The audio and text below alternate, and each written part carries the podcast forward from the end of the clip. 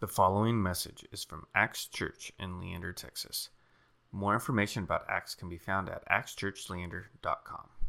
Today's reading is from John chapter 3, verses 22 through 30. John the Baptist is a witness about Jesus. After this, Jesus and his disciples went out into the countryside of Judea. There he spent some time with them, and he and he baptized people there. John was also baptizing. He was at Aenon near Salim, where there was plenty of water. People were coming and being baptized. This was before John was put in prison. Some of John's disciples and a certain Jew began to argue. They argued about special washings to make people clean. They came to John, and here is what they said to him Rabbi, that man who was with you on the other side of the Jordan River is baptizing people.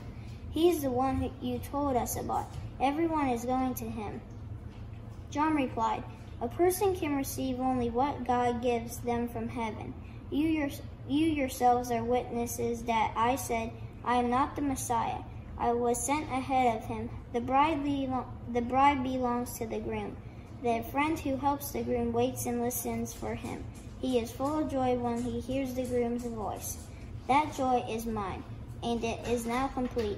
He must become more important. I must become less important. So, we are in a series called Grace and Truth. And we're really focused on uh, the first part of John 1, where it talks about how Jesus came and he was full of grace and truth, which is such contrast with what's happening in our world right now. We don't have a lot of grace for each other, uh, and truth is really, really, really hard to come by. And so we as a church are going to be spending eight weeks not only getting texted by Jesus uh, every morning, but also engaging on Sunday morning to say, what does it look like to be filled with grace and truth? And how do we get a little bit closer to who Jesus would have us be? Today we're going to be looking at the story of John the Baptist. And John the Baptist is fascinating because he was called by God uh, to prepare the way for Jesus. In fact, he was prophesied in the Old Testament that someone would come before the Messiah to make way for the Lord. And that's what John did. John was a fascinating guy. Uh, in a lot of ways, he would do pretty well in 2020. Uh, he was very independent. Uh, when you look about him in Scripture, he made his own clothes of camel fur, uh, which is not the most silken of substances, the most silken of fabrics, uh, very coarse, but he lived out in the wilderness. Uh, scripture says that he ate locusts and honey, and he would preach. And his preaching was pretty simple. He would say, Repent for the kingdom of the Lord is almost here.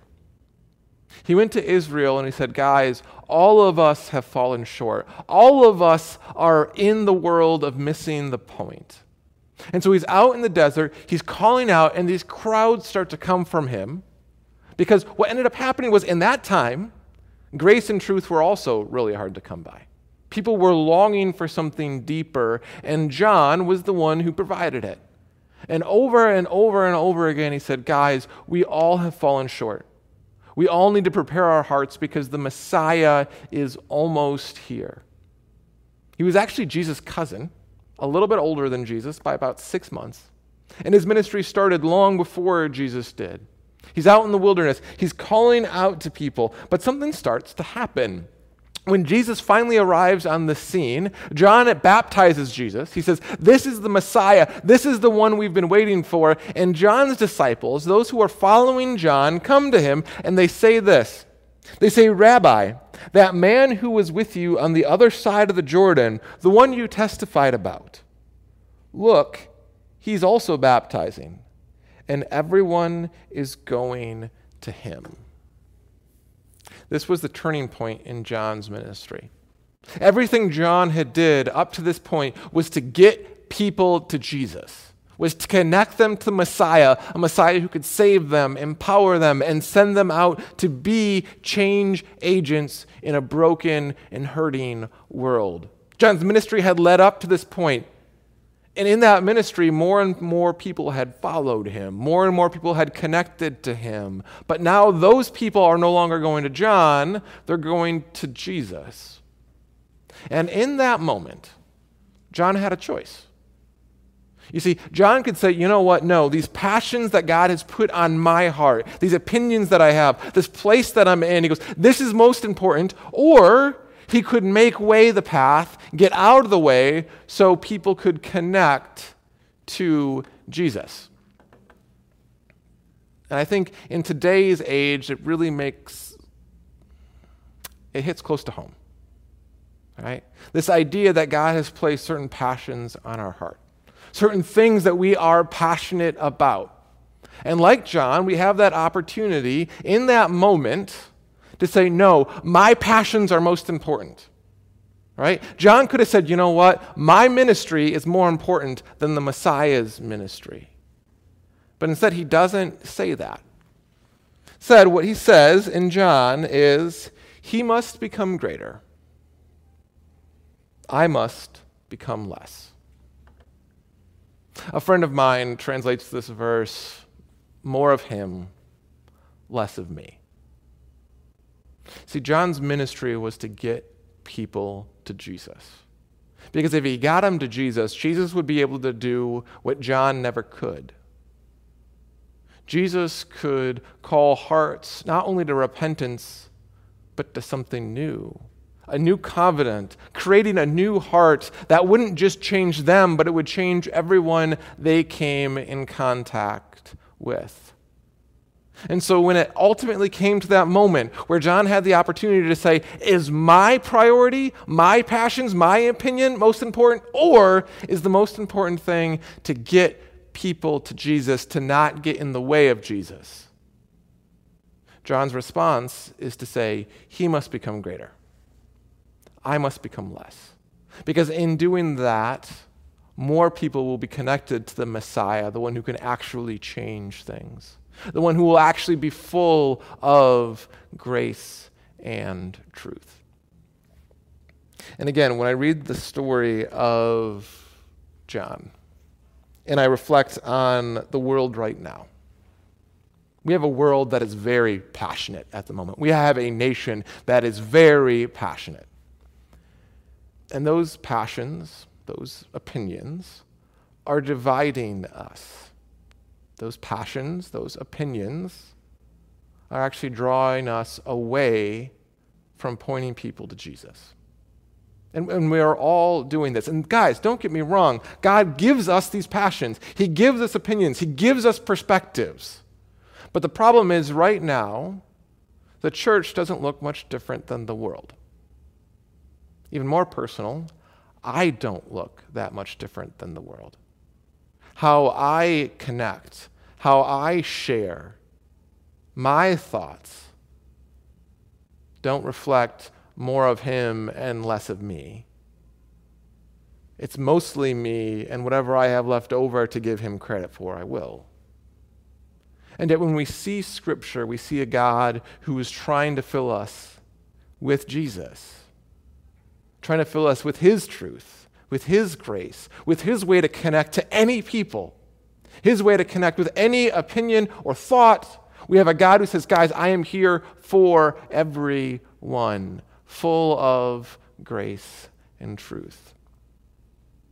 And when I think about what the church's role is in this season in 2020, it's so much of us asking over and over and over again more of Jesus, less of me. Jesus says this in Luke 9. He says, Then Jesus said to them all, Whoever wants to be my disciple must deny themselves, take up the cross daily, and follow me. For whoever wants to save their life will lose it, but whoever loses their life for me will save it. Jesus is talking to his disciples. He says, You want to know what it looks like to be full of grace and truth? You want to know what it looks like to be a disciple of mine? A disciple meant someone who reflected their master, who was just like their master. Jesus says to his disciples, If you want to know what that looks like, it means to daily pick up your cross and to follow in my footsteps. Oftentimes, as Christians, we can look and say, you know what, what's most important in this Christianity is I did something, I made a decision, I prayed something 10 years ago. and that makes me a Christian. It makes me a disciple. That is not the definition of a disciple. The disciple is someone who studies their master, who walks with their master, who learns at the feet of their master, and then day in, day out emanates their master, reflects their master, acts like their master. And this beautiful thing is our master is full of grace and truth and love for you and for your family and for your neighborhood and for this divided world. We have a God, a Messiah, who reflects everything good back to us. And he says, and guys, I want to teach you daily, moment by moment, Facebook comment by Facebook comment, to reflect me, to draw people closer to me. And he makes it really clear. He says, For whoever wants to save their life will lose it. Right now, we are seeing a world that is trying to save its life. Everyone feels attacked. Everyone feels like we're at war. And when you are at war, you will do anything to preserve your life. And yet, what Jesus says is so contradictory to that. He says, if you seek your life, you will end up losing it. But the grace and the truth of it is, is but whoever loses their life for me will save it. More of him, less of me. More Jesus, less of us. More grace and truth, less of division and hatred and hurt. Jesus offers a new way when we lay our lives down for him when we allow ourselves still to be built in His image, built with our passions and our opinions and our backgrounds, but when we come to Him, we lay those down and say, God, what do you want me to do with these? And how do I relate to these? How do I engage these places you've brought me in a way that still brings people to you? That still connects them to you because Jesus is the most important thing. Scripture says you can have all the knowledge in the world. If you have not love, and God is love, you're nothing. Scripture says you can prophesy, you can have every spiritual gift, but have not love, and Jesus is love, then it's useless. Jesus offers a different path forward to connect to God, but then also to connect to each other as well. And the first step to this is, is simple, but it's hard because it's so counterintuitive to everything the world is screaming at us right now. See, when we find ourselves getting angry, when grace and truth are no longer at the forefront of our thoughts, and instead our own selfish whatever starts to come up, simply praying, God, I need more of you and less of me in this moment. Before I respond, before I make a decision on what I think about a certain issue, to lean in, to call out to God and say, More of you, less of me. More of your knowledge, more of your posture, more Jesus, and less of this broken human. You see, the gift in that is when we call out to God in that way, we become more human. All those things that God made you to be, all those things that Jesus made me to be, those things that when I lay down, He gives them back, but it's me at optimal level. Remember the uh, Energizer Bunny? Used to run around, right? The Energizer Bunny can't do its thing without the battery. Jesus is our power source. He is our battery. And so, if you want to operate the way that God has intended you to, the way that God has built you to, the way that your Father has blessed you to be a blessing, it starts by laying down our lives and saying, you know what, God, I, I need more of you in this moment. And then he puts you back together in a way that is full of grace and truth, where every person you encounter is touched by God's grace. Every person you encounter gets that divine favor that God has for this world, and every person you encounter gets closer to God's truth. closer to understanding how the world really is the brokenness, the beauty. The more we connect to God, the more we deny ourselves, pick up our cross daily, give ourselves up for Him, ironically, the more of us we become. But us the way we were built full of grace and truth as children of God, disciples of the Messiah who loved and sacrificed and brought people together. Ironically, the answer to sin, right? All the ways we divide ourselves, either from God or from each other or divide ourselves from the world, is to admit that, to repent, as John said because God's kingdom is here. And when we repent, all of a sudden, God's good gifts of grace and forgiveness and love and community flow into us, make us alive.